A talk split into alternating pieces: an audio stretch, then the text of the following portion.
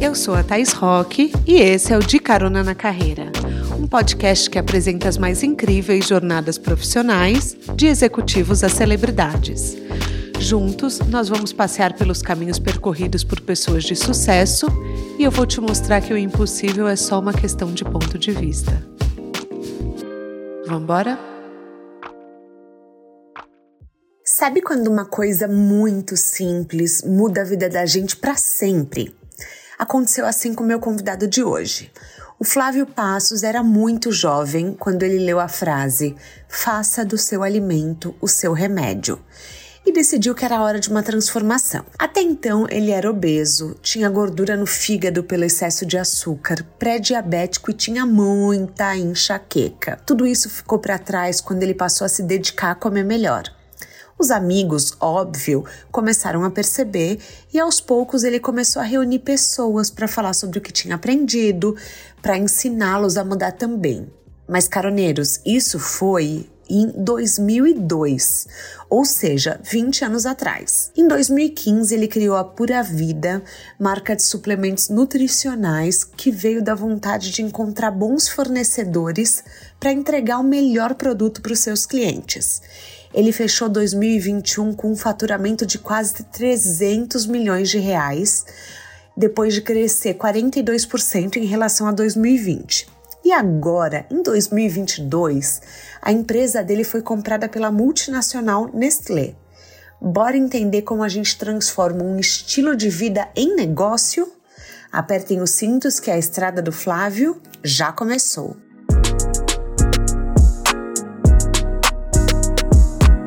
Flávio, seja bem-vindo ao De Carona na Carreira. Quer dar um oi para os nossos caroneiros? Olá, Thaís. Obrigado pelo convite. Obrigado a você que está aqui assistindo e nos dá a oportunidade de compartilhar um pouquinho desse conhecimento, dessa vivência. Tô super animada, Flávio, porque assim, primeiro, Coco Cream é a minha grande paixão, entendeu? Hum. Então, eu não sei da onde você tirou essa ideia genial, mas é o meu produto da Pura Vida preferido.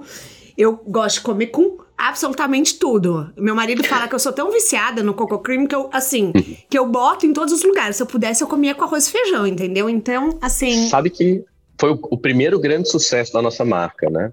Ah, é? E vou te contar a história desse produto. Tem uma feira na Califórnia que acontece todos os anos que se chama Expo West. Uhum. E é uhum. a maior feira de produtos orgânicos, saudáveis, naturais do mundo ela reúne aproximadamente 20 mil empresas, 20 mil expositores diferentes num pavilhão enorme, tecnológico, sempre uma apresentação muito bonita, não só dos produtos, mas também acompanhado de arte, acompanhado de música. É, é um espetáculo. É, todo mundo que gosta do segmento, eu recomendo que visite essa feira para ter uma dimensão concreta de onde nós já chegamos no mundo Sim. com isso tudo, uhum. né? Um movimento muito grande, claro, o segmento não não vai parar de crescer, porque quanto mais a pessoa evolui a sua consciência, né, mais ela vai querer cuidar de si, mais ela vai Sim. valorizar a própria saúde. A feira tem muitas empresas grandes, tem empresas médias e tem empresas que estão começando, às vezes ali tentando encontrar alguma visibilidade num cantinho. Uhum. E eu, uma parte que eu mais gosto da feira é onde você encontra os produtores, os pequenos produtores de diferentes nacionalidades. Uhum e tinha uma banquinha bem no cantinho, com impressões de gráfica rápida, assim, uns banners pequenos, uma coisa com erros na língua inglesa, de uma família que estava produzindo vários produtos de coco nas Filipinas, nas Filipinas e no Vietnã, tá? Que é, é são locais de onde acredita-se que vêm os cocos. Nos cocos a gente acha que o Brasil tem nativo, mas acredita-se que eles vêm da Ásia. Sim, uh. que é a origem dos cocos. Dentre os vários produtos que eles tinham, eles tinham um pozinho branco dentro de um potinho de, de amostra, que uhum. eu fiquei curioso para saber o que, que era, e eles me explicaram que era um leite de coco em pó que eles desenvolveram. Eu provei aquilo e na hora eu percebi o potencial do produto. Falei, cara, não é possível que não tenha ninguém olhando para isso aqui, porque isso é muito especial. E aí fizemos o trabalho de sourcing, investigamos de onde que eles tiravam os cocos, como que eles faziam o processo, a pureza, entendemos os veículos que poderiam ser usados para criar aquela qualidade que hoje você experimenta quando você compra uhum. o Coco Cream. E trouxemos para o Brasil e foi um sucesso explosivo. Foi o primeiro grande sucesso da Pura Vida. Aquilo Nossa, esgotava a gente trazia um container que ele esgotava em poucos dias, a gente trazia dois, esgotava. E aí, né, na época, a gente não conseguia vender para lojas. Né? A gente ainda não tinha uma estrutura uhum. Sim. E o que aconteceu é que os lojistas entravam no nosso site e compravam para vender nas suas lojas. Não tanto acredito. que as pessoas pediam, as pessoas queriam, queriam. E aí várias marcas depois vieram, mas até hoje o nosso ainda é considerado o mais bem cuidado na sua origem, na sua pureza, no seu sabor. Não, é maravilhoso. Costuma gerar esse tipo de reação que você demonstrou. Não, é maravilhoso. Então, assim, caroneiros que estão ouvindo e ainda não provaram nada da pura vida, comecem pelo Coco Cream, porque assim é um vício. Eu amo comer o meu com mamão. Então fica a dica aí para vocês. Mas comum da maneira que vocês preferirem. É muito versátil, né? Você, por exemplo, eu gosto de fazer risoto e ao invés de finalizar com creme de leite, eu finalizo com coco cream. Fica maravilhoso também. Curries. Meu Deus, eu amo risoto! Uh. Fica ótimo. Esse aqui, por exemplo, é um chocolate quente de proteína, de whey, uhum. com coco cream como base.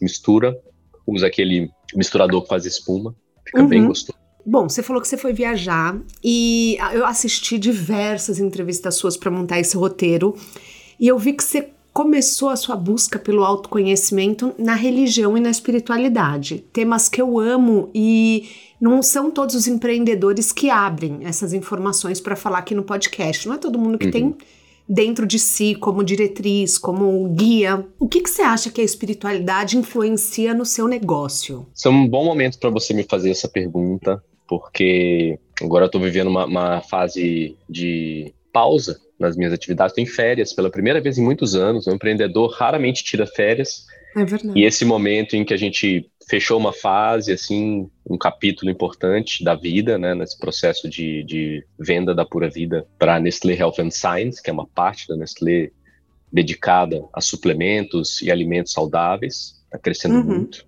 Né. Ela trabalha só com aquisições, ela compra companhias muito bem sucedidas no segmento no mundo e as ajuda a crescer sem mudar aquilo que elas são. Então, Sim uma proposta muito saudável para a Pura Vida, para o legado e para a cultura dela. Depois a gente vai falar sobre isso. Vamos.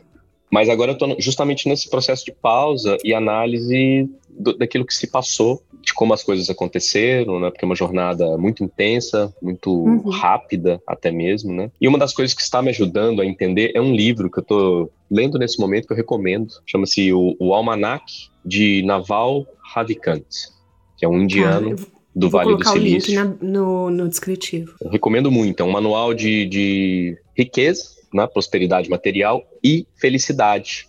Ele aponta, inclusive, que não é comum que as duas coisas se encontrem. Tá? Uhum. Tá? As pessoas, às vezes a pessoa que busca a riqueza, que busca a prosperidade, ela não consegue encontrar felicidade em conjunto com isso. Sim. E vice-versa. Muitas pessoas, às vezes, passam por um caminho de espiritualidade e se encontram com a felicidade, mas passam a vida com muita restrição financeira, uma vida mais limitada. Né? Uhum. O dinheiro, antes de qualquer coisa, é um fator de liberdade. Certo? É um fator de liberdade, com certeza. E, e puxa, acho que como, como seres espirituais, a gente está sempre buscando a liberdade. Né? O espírito é livre e a experiência na encarnação, na matéria, ela é naturalmente restrita. Uhum. Tá? O espírito é livre e ele, ele anseia por reaver essa liberdade. E no plano que a gente vive, no mundo que a gente vive, o dinheiro é isso, é um passe para você viver de acordo com aquilo que você anseia, de acordo com os anseios do seu coração.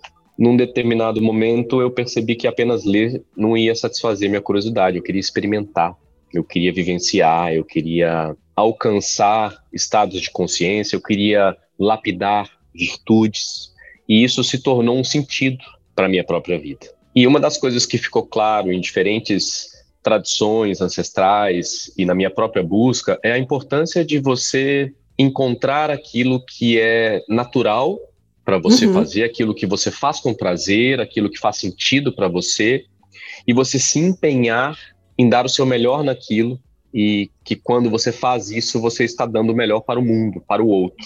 E a Sim. importância que isso tem na construção do processo de felicidade, porque nós somos seres é, que são feitos para trocar, feitos para doar, feitos para criar Sim. vínculo. Tá? Uhum. Então foi um momento em que eu entendi que a minha busca é, de vida deveria ser por encontrar algo nas circunstâncias da minha vida, no meu passado, encontrar soluções dentro de um problema que me incomodava bastante para que eu pudesse então ofertar essas soluções para as outras pessoas. E o que sempre me incomodou desde a infância foi a minha saúde, meu estado de saúde, sobretudo a minha saúde metabólica, que ah. é tá. a saúde que interfere da forma mais íntima no, no, seu controle de peso. Eu era gordinho, sofria com isso.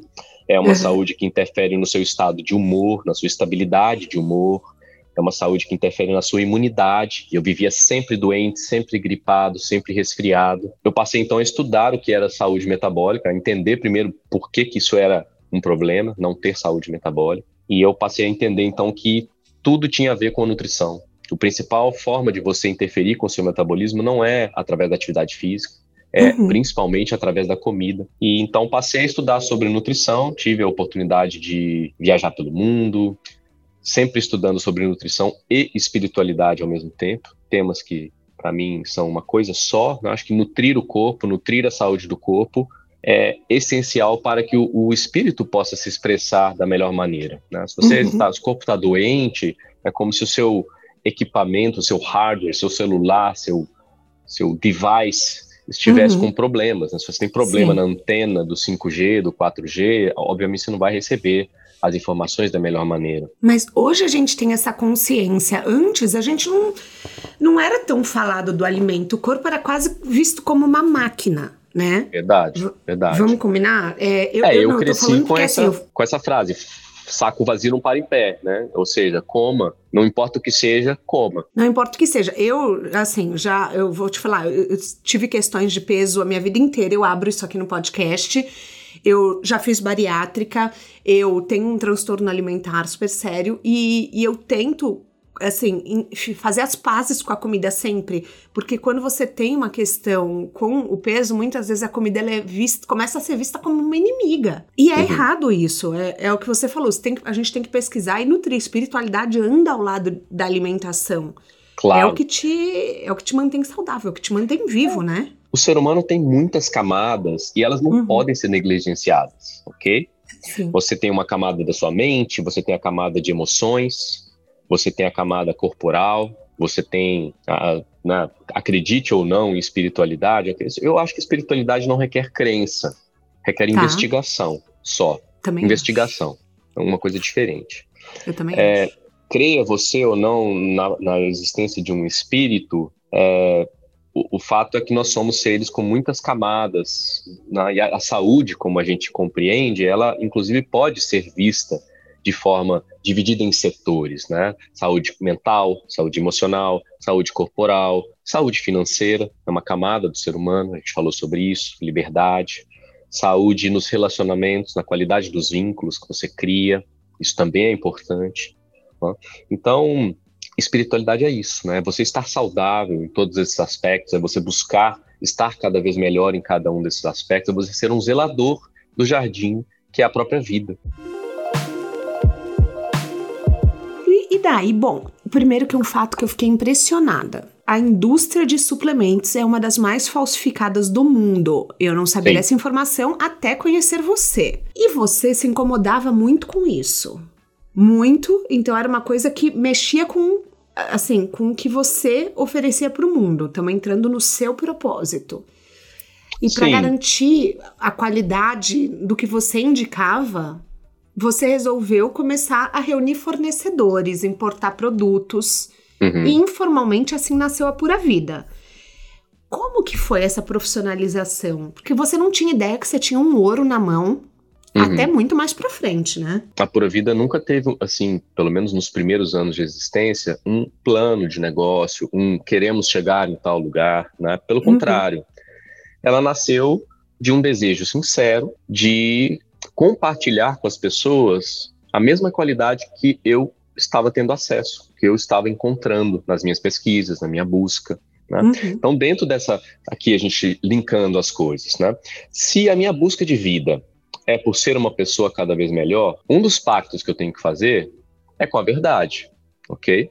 É com a Perfeito. honestidade, é com a sinceridade. Dentro dessa proposta, eu não posso querer dar para o outro algo diferente daquilo que eu quero para mim.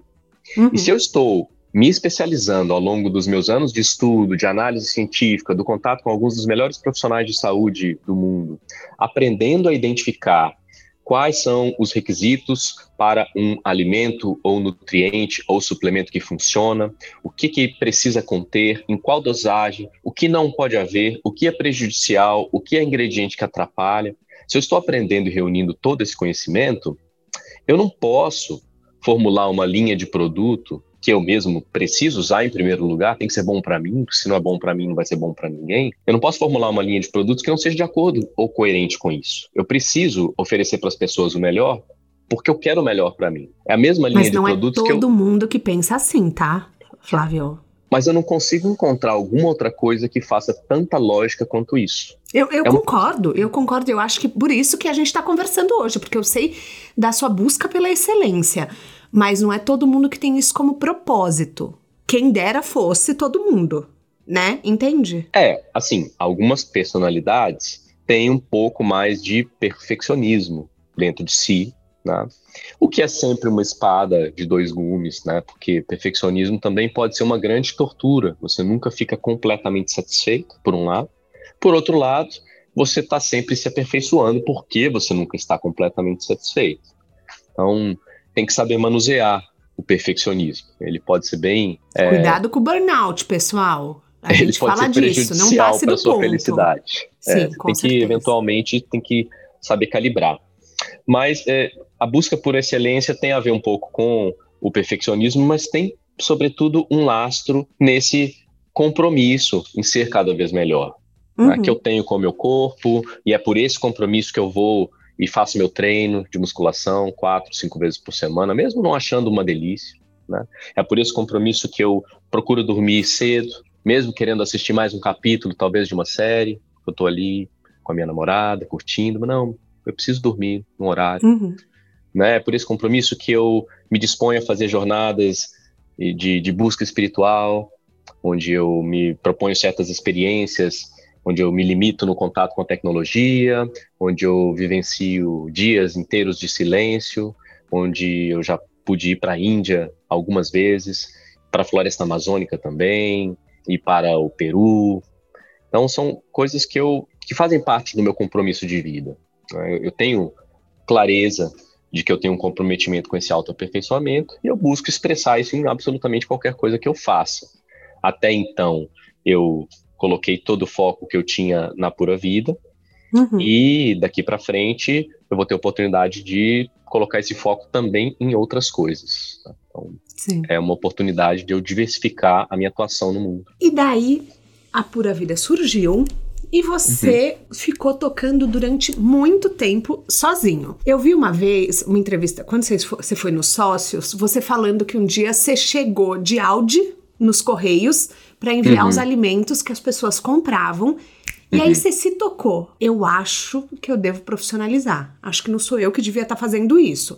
Até porque a, alguns empreendedores falam aqui no podcast a hora do empreendedor líder é a mais cara, então deve ser aproveitada para tomar decisões estratégicas ao invés de fazer alguns trabalhos como levar as encomendas no correio. Até esse momento você era sozinho? Exato, acho que você deu um exemplo aí de centralização máxima, né? Porque eu era o cara que Máxima. fazia pesquisa científica, Uhum. Eu era o cara que lecionava e dava as aulas para os meus alunos, já, uhum. já era professor. Eu era também o cara que comprava as matérias-primas no exterior, fazia o processo de importação, é, fazia o invase, desenvolvia a embalagem, desenvolvia o rótulo no, Photoshop. Flávio, como você nunca teve um burnout?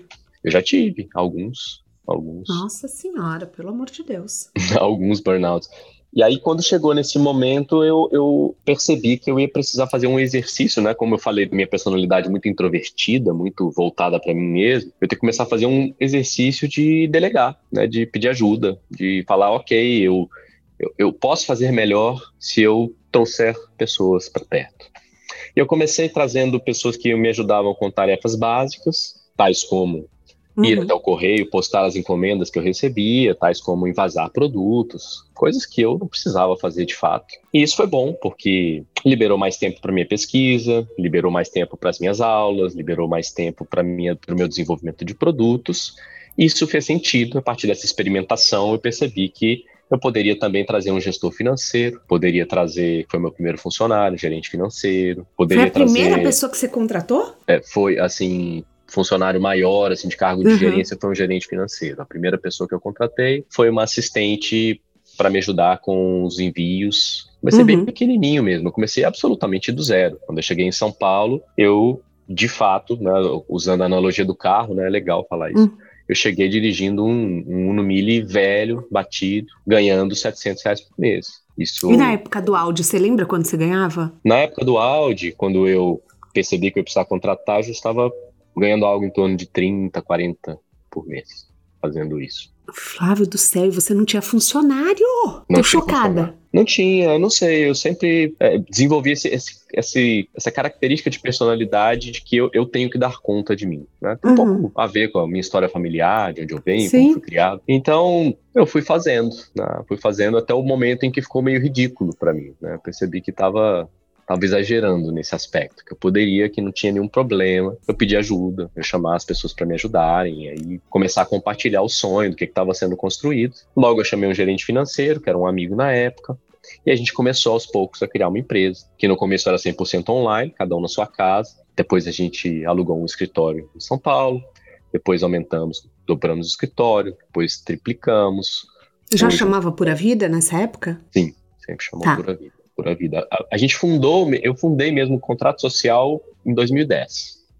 Então, assim, é porque a gente efetivamente começou um faturamento, uma empresa oficial, tal como deve ser, em 2015. 2015 para 2016. Só que daí a Pura Vida, 65% do faturamento de vocês vem do online, correto? Vem do online. Essa informação Exatamente. que eu achei. Era só boca a boca ou vocês já entravam com uma parte de estratégia de publicidade? Porque você é publicitário, né? Eu falei na abertura. Sim.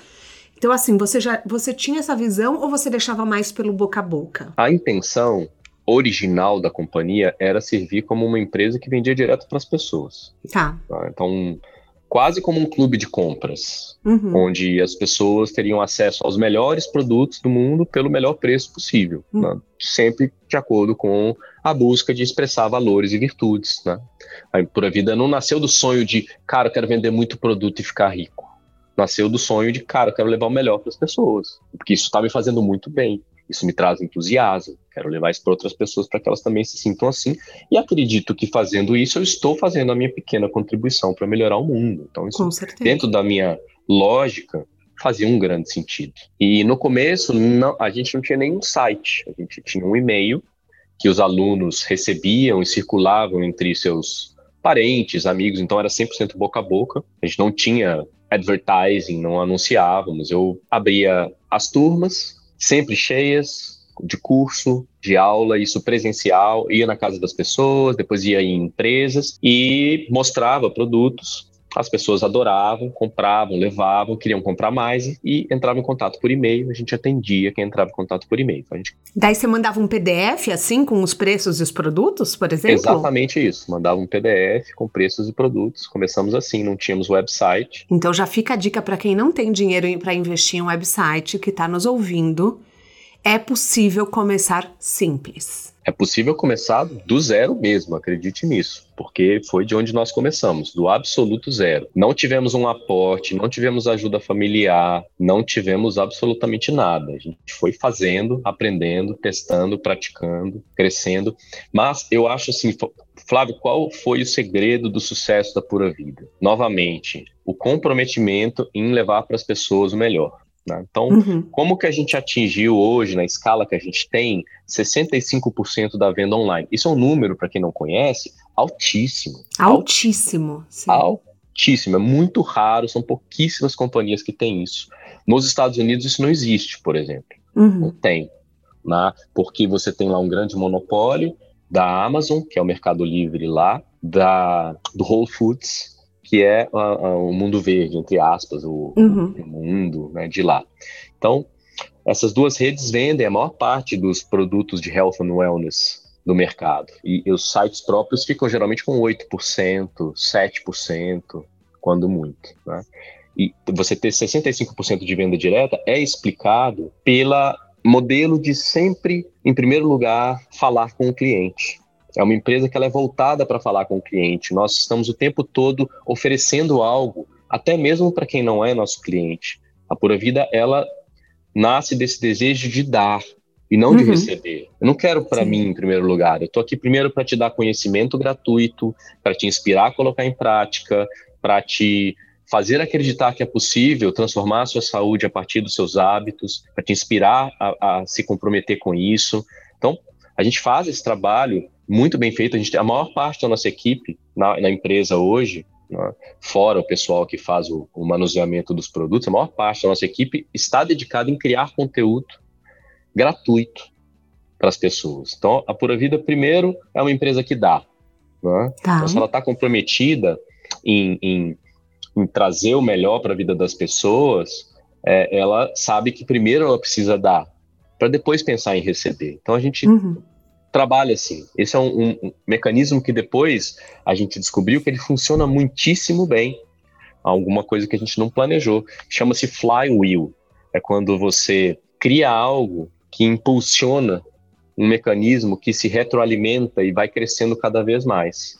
Então, tá. o que, que acontece? Que quanto mais a pessoa conhece, mais ela sabe reconhecer os critérios e a qualidade daquilo que nós estamos oferecendo. Okay? Uhum, ok? Quanto mais ela entende sobre saúde, quanto mais ela entende sobre os nutrientes, quanto mais ela entende sobre o valor da pureza e da riqueza da nutrição, mais ela entende que a Pura Vida está comprometida em oferecer apenas isso, e que é uma marca de confiança. Uhum. Tá? Então, quanto mais as pessoas entendem isso, mais elas compram. Mas não tá. compram só uma vez, porque uma vez que essa compra veio do entendimento do valor, ela compra e continua usando, porque ela entende que a saúde é um processo de semeadura.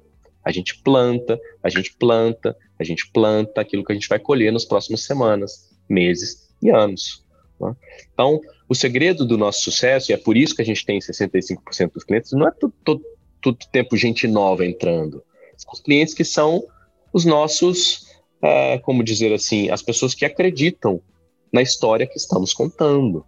São as pessoas que confiam no conhecimento que estamos fornecendo. Então, o ser humano precisa se engajar com uma história. Uhum. Né? Nós nos movemos através do tempo, através de histórias que contamos para nós mesmos. E, e, isso nos ajudou a evoluir e a chegar até onde chegamos. E uma história importante é essa história que nós contamos, que é a importância de você se amar, se cuidar, em primeiro lugar, para você ter algo a oferecer para o outro em segundo lugar. E a gente faz isso de uma forma muito prática, muito sólida, que é a nutrição do dia a dia. A gente vai cobrindo cada aspecto. A importância de você reduzir o açúcar, por que, que isso é importante? A importância de você enriquecer a sua saúde com proteína, com minerais, com vitaminas, com ômegas, que são essenciais para o cérebro, para a visão, para o coração, para o controle inflamatório. A importância de você dar para a sua imunidade os elementos que ela precisa para que ela opere bem, para que ela funcione no seu melhor. São coisas que a maioria de nós não tem a oportunidade de aprender na infância, Sim. na juventude. A escola não ensina para nós. É, ah, isso é deveria. É verdade não, deveria, deveria com certeza. obrigatório. Né?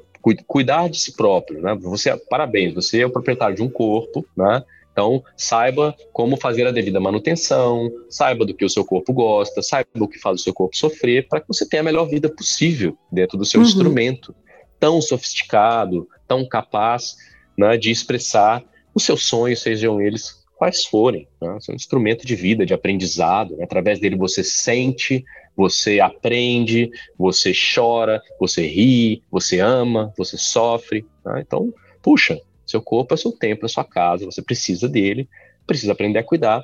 Como não fazem isso na escola, a vida se dispõe a fazer isso.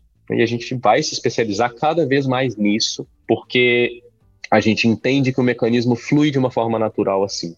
Quanto mais a gente ensina, quanto mais eficientes somos nessa tarefa de transferir esse conhecimento, mais a empresa cresce em venda, mais as pessoas querem aquilo que a gente oferece, porque entendem que as coisas vêm do mesmo lugar. Então, é isso, é um ecossistema que une conhecimento com produto. Você é um super estudioso. Assim, a gente vê a densidade do seu conhecimento quando você fala. Você vai para a Índia, você estuda Ayurveda, mas você não é nutricionista. Isso em algum momento já foi problema no seu posicionamento? Eu sempre fui muito cuidadoso para não prescrever nada para as pessoas, porque claro. essa é a tarefa de um nutricionista.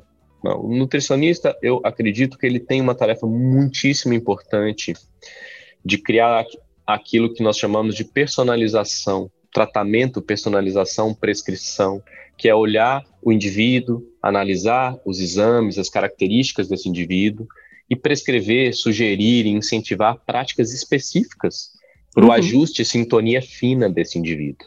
Né? Tá.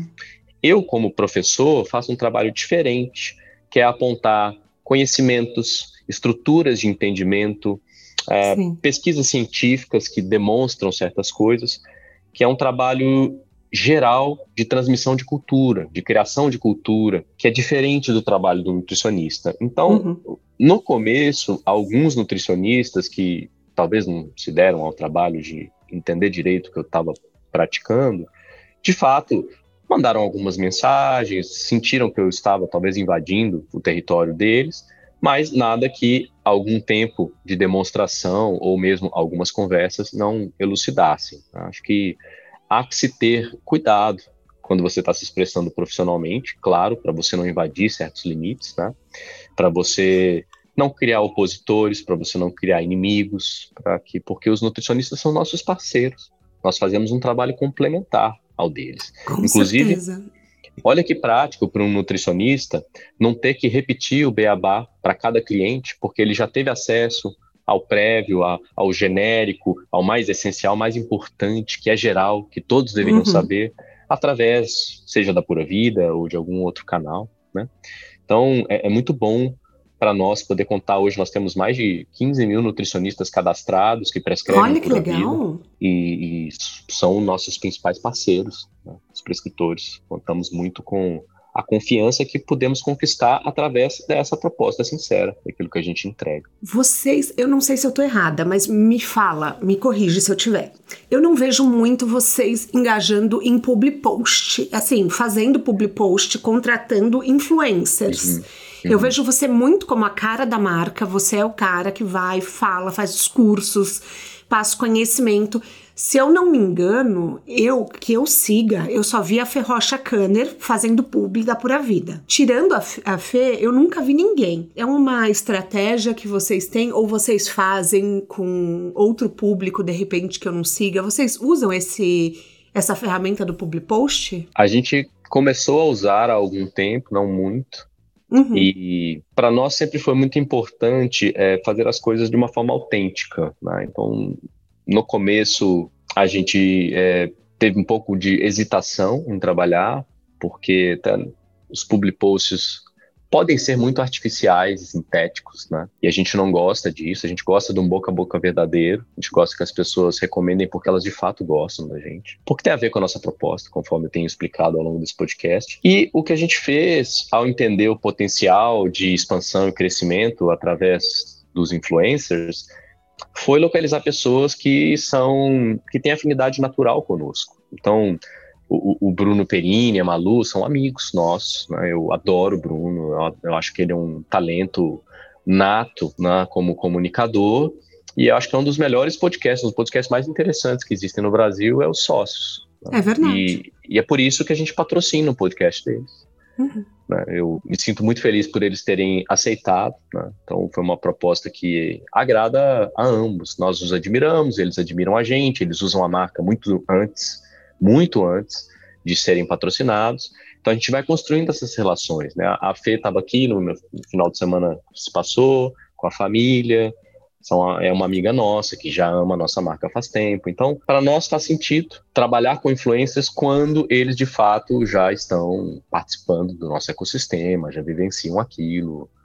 E, e é assim que a gente buscou construir. Então, é muito assim, todo o cuidado que vocês têm com é para passar informação também existe na escolha dos influencers, né? É, tudo isso, óbvio, dá muito mais trabalho, né? Porque requer um Com pouco certeza. mais de, de, planejamento, de estudo, mas no fim da, das contas, é, o que a gente chama de qualidade nada uhum. mais é do que um cuidado com os detalhes. Né?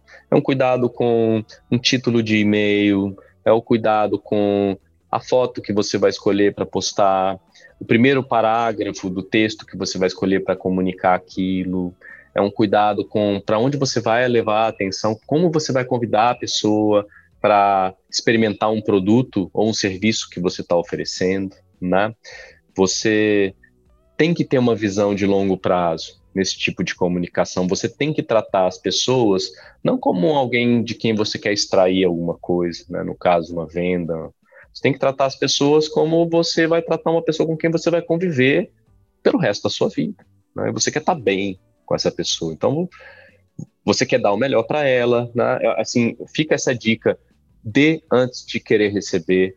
Né? Ofereça conteúdo de qualidade, ofereça um, uma demonstração, uma degustação, uma prova, uma amostra. Mostre aquilo que você tem antes de querer pedir alguma coisa para o outro. Né? Abra uhum. a porta. Bom, você teve vários sócios na sua empresa é, até encontrar o Adrian que é uhum. é o seu sócio atual. Quer dizer, hoje a gente já, já mudou bastante. Entrou investidor e entrou a Nestlé. Sim. Mas para quem está nos ouvindo, o que, que você acha que funcionou com o Adrian, que não funcionou com os outros? Por que, que essa sociedade transformou a Pura Vida no império que a Pura Vida é hoje? Na escolha de um sócio, o que, que você acha que é essencial?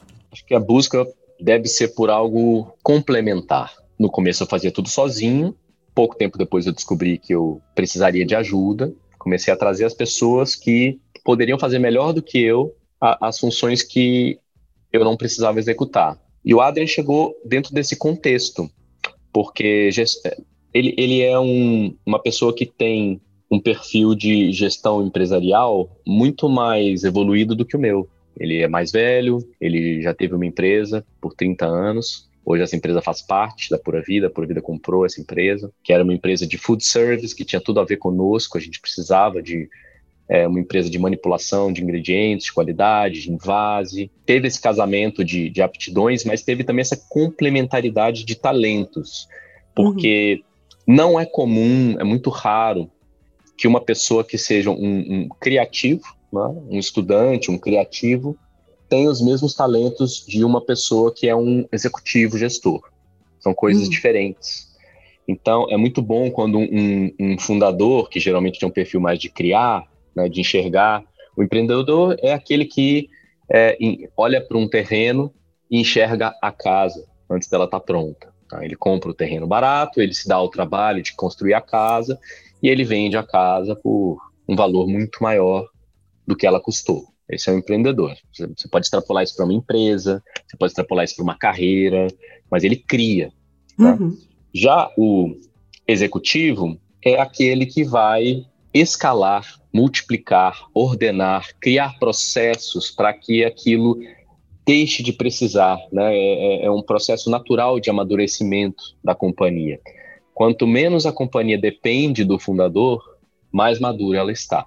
Então, o executivo é aquele sócio especial que, quando a sua empresa já está com um espírito muito bem estruturado, você pode querer precisar, né? Trazer um executivo que vai montar debaixo dele uma estrutura hierárquica, que vai criar um C-level, que vai trazer um diretor financeiro, um diretor de RH, que vai trazer um diretor de marketing, e que aos poucos vai criando uma cultura dentro da companhia para que a máquina funcione sozinha. Né? Quando eu digo máquina, não, não quero dizer uma coisa automatizada, mas pessoas que mantêm o sonho vivo, mesmo se o fundador não estiver mais presente. Né? Isso, por um lado, confere ao fundador liberdade, que é justamente isso que eu acabei de obter, né?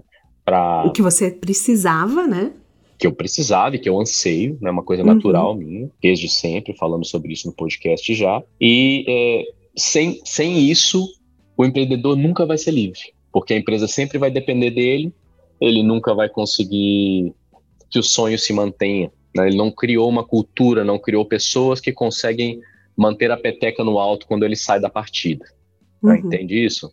Entendo. Então, o Adrian veio com esse papel de consolidação, né? Ele é como se fosse é, a, a corporificação da companhia. Eu trago o espírito, ele corporifica. Ele, ele fez isso por nós. Então, um papel de extremo valor. Eu sempre serei extremamente agradecido ao Adrian por isso que a gente pôde construir juntos. Eu acho que, por mais lindo que seja um sonho, por mais excelência que um indivíduo pode fazer, o papel de um parceiro que consolida, corporifica e, no mais definitivo, permite essa libertação, ela é, ele é um papel fundamental. Né? Tem inúmeros casos em diversas companhias no mundo todo, né? Mas acho que assim o segredo para você encontrar o seu sócio é encontre aquele que te é complementar. Se você é um executivo, busque aquele cara que pensa fora da caixa, aquele cara que está sempre criando, aquele cara que enxerga coisas onde ninguém mais vê. Se você é um criativo, você sabe que você vai precisar de alguém para ajudar a organizar as coisas, colocar a bola no chão todos os dias, tocar o bumbo, você não vai conseguir fazer isso sozinho, né? Reconheça as suas limitações. Quanto mais você se conhece, mais você conhece também as suas limitações, né? não só as suas qualidades, as suas limitações também. Então acho que é isso. Complementaridade é o grande segredo. Agora você deixou de ser dono para virar CLT de uma multinacional com férias forçadas. e eu sei que aquisições como essas, é, você tem que ficar pelo menos, o normal é cinco anos dentro da empresa. Uhum. Como que foi esse acordo com vocês e com a Nestlé? É, eu sei que vocês ainda estão em fase de negociação, mas você vai ficar mais um tempo como a cara da Pura Vida? Já tem um tempo que esse processo de corporificação da companhia, de profissionalização e, e independência do fundador tem sido construído. Né? A gente trouxe outros speakers ao longo dos anos, trouxemos algumas nutricionistas, outros profissionais para falar, além de mim, e temos feito esse trabalho né, internamente do Departamento de Desenvolvimento de Produtos, que eu coordenava, a gente trouxe uma coordenadora muito boa, eu passei dois anos trabalhando com ela todas as semanas, a gente se encontrando, conversando, estabelecendo protocolos, listas do que, que vai em cada produto, listas do que, que não pode ir, listas de ingredientes banidos da companhia, né? critérios, o que, que a gente busca. Então, dois anos implementando isso, dois anos implementando no setor de marketing, que eu também coordenava, um processo de como criar narrativas, como levar o conhecimento para as pessoas de uma forma que não seja chato e pedante, mas sim inspirador, uhum. vontade de colocar em prática, quais são as formas como a gente cria promoções dentro da empresa, quais são os critérios para cada pequena coisa. Então, teve um processo no qual eu me empenhei muito nesses últimos dois anos, porque eu já tinha tomado essa decisão de que eu sou essencialmente um criador e que eu não pretendo ficar numa companhia quando ela fica muito grande. Quando eu vi que ah. a, a, Pura Vida estava crescendo muito, eu tomei essa decisão de que eventualmente eu ia querer sair né, desse dia a dia frenético, que vai ficando cada vez mais frenético conforme a empresa cresce, as apostas vão aumentando, a pressão vai subindo, é muita gente, são muitos interesses, muitos, muitas pessoas querendo coisas diferentes, vai ficando complexo o jogo, né? E eu não gosto disso. Eu sou, novamente, uma pessoa introvertida, que gosta de coisas mais simples, gosto de criar, gosto de olhar para um terreno vazio e criar uma coisa nova. Então, eu já tinha tomado essa decisão. Ao mesmo tempo, respondendo a sua pergunta, puxa, né? lógico que uma empresa não é um filho, mas enxergando dessa maneira, um pai sempre quer que um filho né, aconteça da melhor maneira, viva a sua melhor vida possível, né, entre aspas, dê certo. Então, é, eu pretendo continuar me empenhando para ajudar a Pura Vida da melhor maneira que for possível. Né? É, entretanto, eu não tenho um contrato de obrigações para com a empresa. Né? Eu sou desvinculado nesse aspecto. Eu tenho um contrato de consultoria, uhum. onde eu poderei prestar consultoria, ajuda e auxílio para a Pura Vida, mas também para outras empresas do grupo da Nestlé, né, que possam, porventura, ah, também se interessar em, em ser mais saudáveis, em ser mais coerentes na proposta de levar saúde e nutrição para as pessoas, não só no Brasil, mas em todo o mundo. Então, eu entendi também como um convite para expandir o meu campo de atuação. Porque a cultura da pura vida já está muito bem estabelecida. As pessoas que estão lá vão saber levar o negócio adiante, vão saber manter as estruturas, vão saber manter a qualidade. Eu não estou preocupado em relação a isso. Alguns clientes ficaram preocupados, achando que a qualidade ia decair, que a Nestlé ia colocar açúcar no produto, ia diluir, ia colocar ingrediente fake.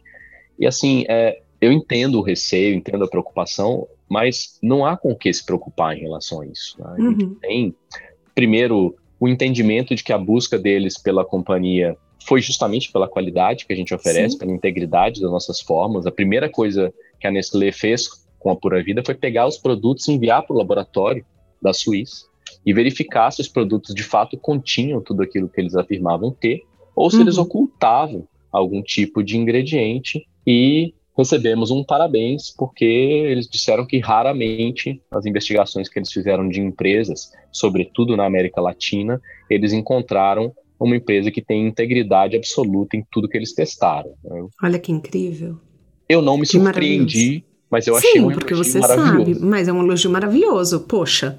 E a gente fala que a indústria de suplementos é uma das mais falsificadas do mundo. Você recebeu um parabéns da Suíça, que vamos falar, é, é, que eu trabalhei na Nestlé, então eu sei. É um nível de exigência altíssimo. Altíssimo. Assim, altíssimo. É, então eu entendo muito, muito bem, assim, muito. Parabéns mesmo. Não é a primeira vez que a Nestlé tentou comprar uma empresa de suplementos na América Latina, mas é a primeira vez que ela conseguiu efetivar a operação porque a gente passou nos testes. É a primeira empresa que passou nos testes deles. Ah, e tudo isso vem do princípio original, porque a gente recebe muitas, é, muitos tentações de, de tomar atalhos, sabe? Puxa, se eu diluir a qualidade disso aqui um pouquinho, ninguém vai saber e eu vou ganhar X% a mais. Puxa, se eu colocar esse ingredientezinho secreto aqui, meu produto vai ficar mais saboroso, as pessoas vão comer mais. E eu não vou listar o produto, esse ingrediente, porque é um ingrediente que não faz bem. Então, tem, tem muitas coisas que são praticadas, né? Diluições, ou mesmo ah, se eu listar que o produto tem vitamina C, mas eu tirar a vitamina C porque a vitamina C custa caro, tá escrito no papel, né? Não tem muita muita regulamentação, muita muita uhum. auferição, né? Agora parece que isso vai mudar a partir desse próximo ano.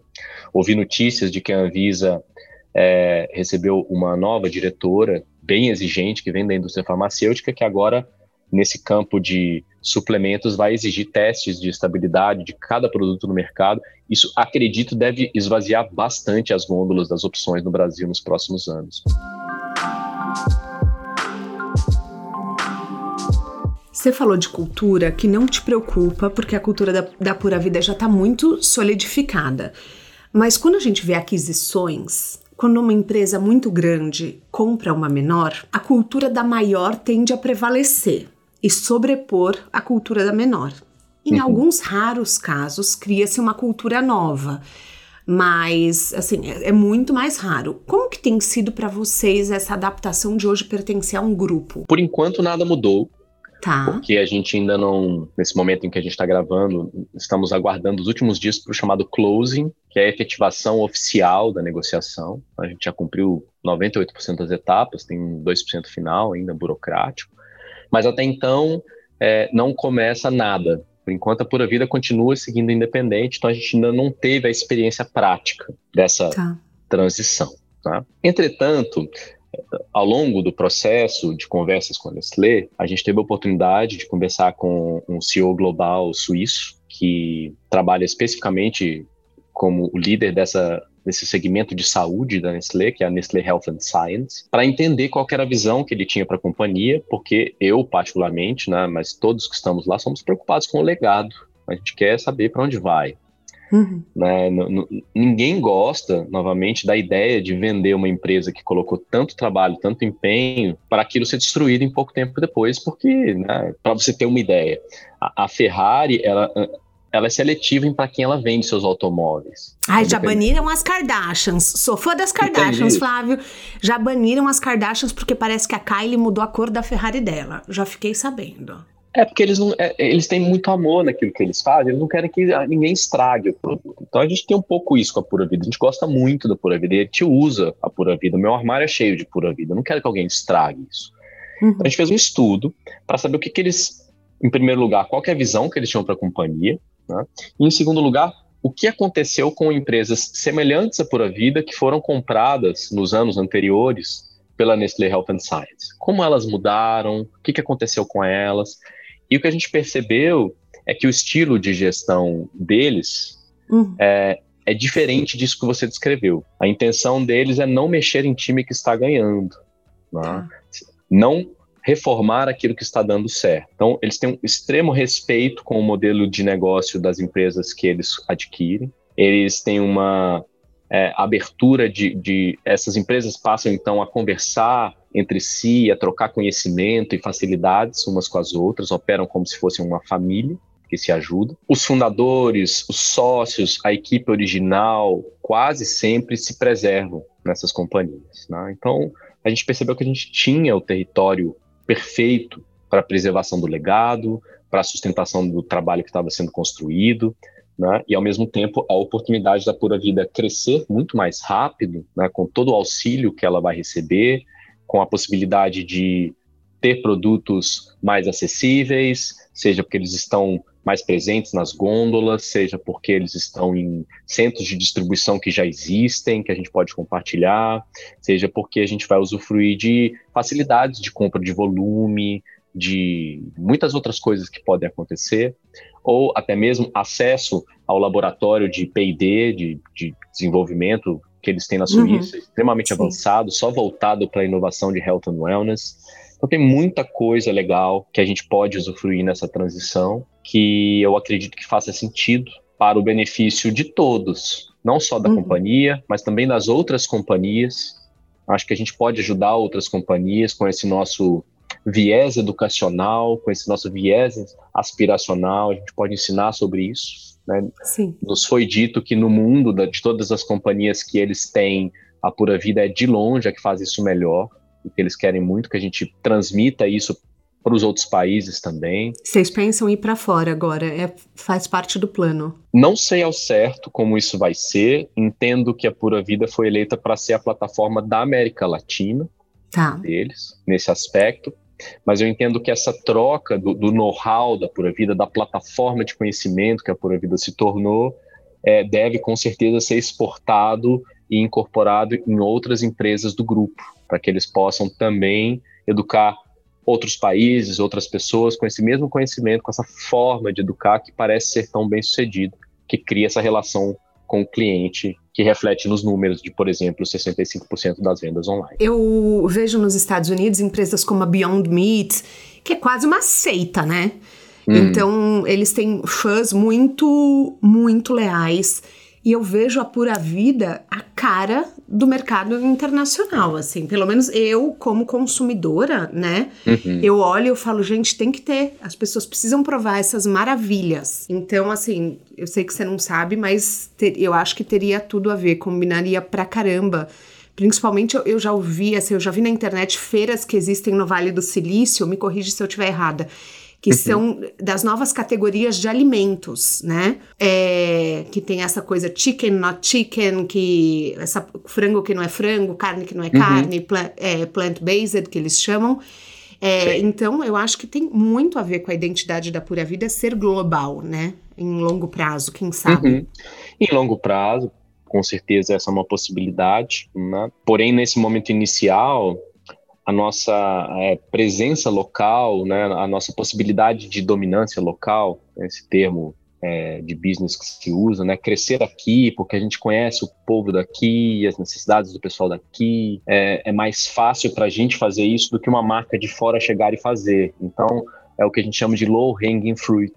É, é um fruto que está mais baixo na árvore, mais fácil de ser coletado imediatamente, mais fácil de ser usufruído do que exportar nosso conceito ainda para uma outra língua, isso é um, algo que estaria um pouco mais alto na árvore, né? dá um pouco mais de trabalho. Vamos falar suas redes sociais para quem está ouvindo, que quer te acompanhar antes da gente entrar no quadro final. Aonde que a gente pode te achar? Você está no LinkedIn, você está no Twitter, Facebook, Instagram? Fala. Eu não tenho LinkedIn. Eu nunca. Cê se alguém abrir uma sim. conta de LinkedIn para mim, eu não sei. Mas eu nunca sequer fiz um login Nunca entrei, não sei como é Cê o visual tá da plataforma. Porque tem, tem, tem você lá pura vida, tá? Alguém deve ter criado. juro, juro que eu até olhei e eu falei antes da gente começar a gravar, eu falei, Flávio, atualiza seu LinkedIn, pelo amor de Deus.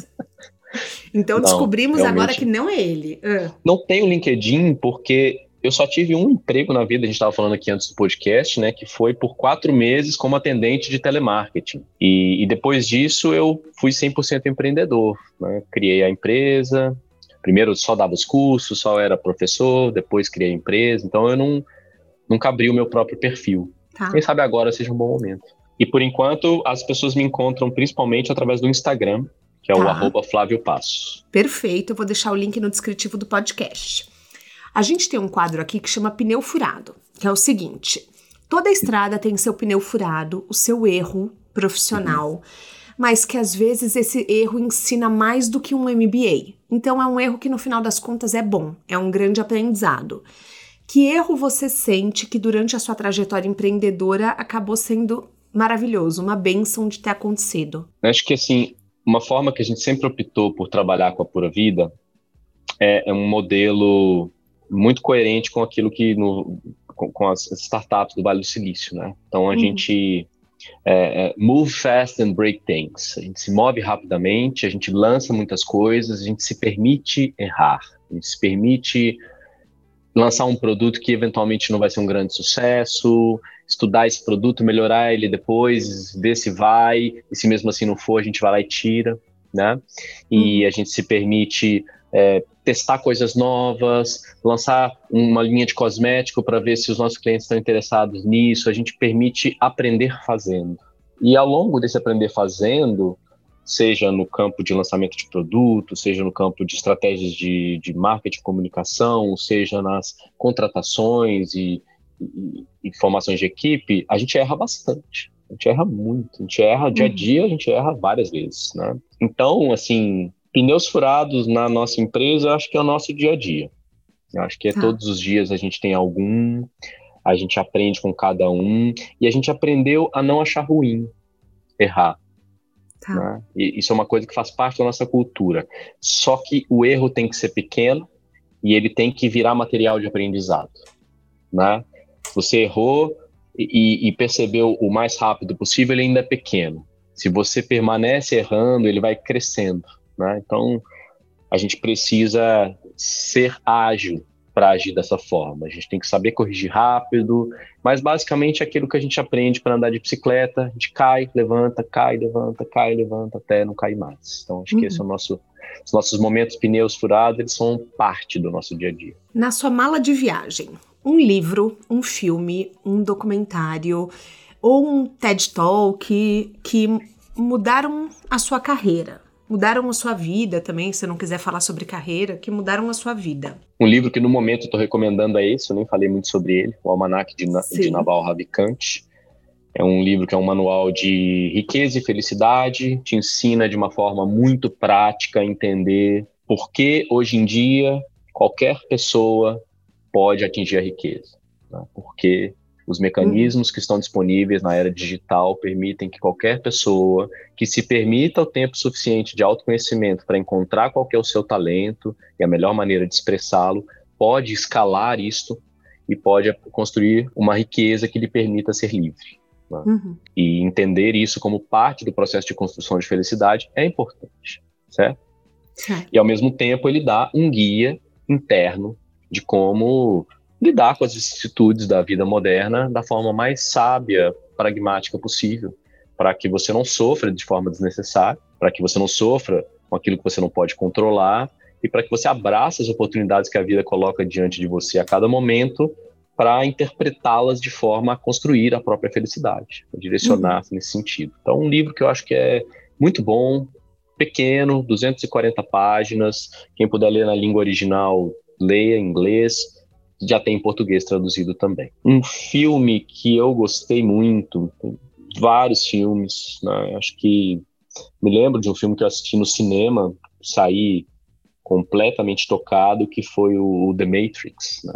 E basicamente uhum. não deixa de ser uma alegoria da caverna de Platão, que nos ensina a olhar para além das aparências, e isso é muito importante no mundo de ilusão que a gente vive. É um mundo de, de imagem, em primeiro lugar, um publicitário como eu é educado a entender que 50% do sucesso de um produto tem a ver com o aspecto da sua embalagem, por exemplo, né? Uhum. como ele se apresenta.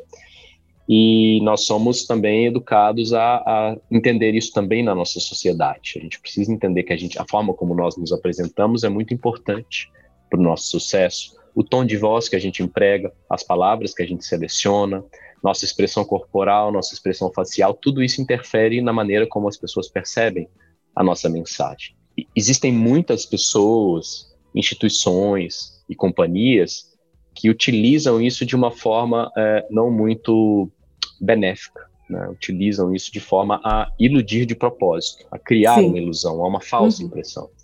Então, saber olhar para além da ilusão é importante. Né? Saber não, não engajar tanto assim é, na, no, no sonho. Ter sempre momentos diários de lucidez para você dar um passo para trás, saber separar o que é verdadeiro do que é falso. E o filme faz boas analogias nesse sentido. Eu gosto. Um documentário que eu gostei muito fala sobre excelência, que é sobre um sushi man japonês chamado Jiro. Jiro. Ai, amor! Dreams é of Jiro, né? Nossa. Dreams of Jiro. Que documentário. Esse documentário é maravilhoso. Ele é demais. Ele é demais. Ele mostra a busca de um senhor japonês, hoje já no final da sua vida, né? Com acho que mais de 80 anos. Se tornou o sushi man mais mais premiado do Japão. Tem um restaurante que tem seis meses de fila de espera, atende poucas pessoas todos os dias. Mas eu confesso que eu tenho um pouco de medo de comer lá, porque ele que escolhe a comida, né? Ele que escolhe a comida. E, e o, o, filme mostra a obsessão pelos pequenos detalhes de cada coisa que eles fazem no restaurante. Né? A dificuldade que é você conseguir um emprego lá, porque você tem que passar por uma jornada quase iniciática de provações para você executar com perfeição. Então o filme ilustra isso com muita, muita precisão. E eu acho que, assim, em algum grau, a pessoa que quer ser bem-sucedida, ela, ela precisa se comprometer com, com a excelência, né? Então acho que faz sentido se apaixonar por isso, se você busca esse caminho. Gente, é um restaurante, só para vocês saberem, assim, que os grandes chefes de estado vão quando vão para lá. Então tem fotos do Obama jantando no restaurante do Diro. É, é, é assim, eu tenho amigos que já foram pro Japão e primeiro, antes de comprar passagem, marcaram a reserva no restaurante para depois comprar passagem. Então fizeram a viagem na disponibilidade do restaurante, só para vocês terem mais ou menos uma ideia. Então fica a dica, eu também vou deixar o link do documentário no descritivo do podcast. E Flávio, eu queria te agradecer muito essa conversa. Tenho certeza que as caroneiras vão amar. Eu, eu gosto muito. Assim, o título do episódio é Quando um estilo de vida vira carreira. Porque, e eu acho que não tinha ninguém melhor do que você para exemplificar isso. É, eu queria te agradecer a sua, assim, a sua disponibilidade de falar de propósito com tanta transparência e te parabenizar também de transformar a, a sua missão em algo para todos, porque eu, eu não acho a pura vida cara, eu acho um preço justo e eu acho que você busca qualidade acima de tudo. Foi o que você falou e que me marcou muito. É, você não daria para sua família nada além disso, de qualidade. Então, parabéns e muito, muito obrigada. Obrigado a você, querida. Foi um prazer. Eu agradeço pelo convite, agradeço pela atenção e tempo de cada um que ouviu aqui. Espero que tenhamos outras oportunidades no futuro para falarmos sobre outros assuntos. Se você gostou do episódio de hoje, eu indico muito o da Patti Lima, CEO da Simple Organic, que fala de beleza limpa, que eu acho que conversa muito com o propósito do Flávio. É, também tem o da Isabela Cari, que faz a, os doces saudáveis e que também traz essa paixão por alimentação. O De Carona na Carreira tem a consultoria de conteúdo do Álvaro Leme, a supervisão do José Newton Fonseca, a sonoplastia edição do Felipe Dantas e a identidade visual do João Maganin. Todas as dicas que a gente abordou até aqui estão no descritivo na plataforma que você nos escuta. Bora lá no Instagram falar mais sobre o episódio de hoje. A gente volta na próxima semana com mais um de Carona na Carreira. Um beijo grande.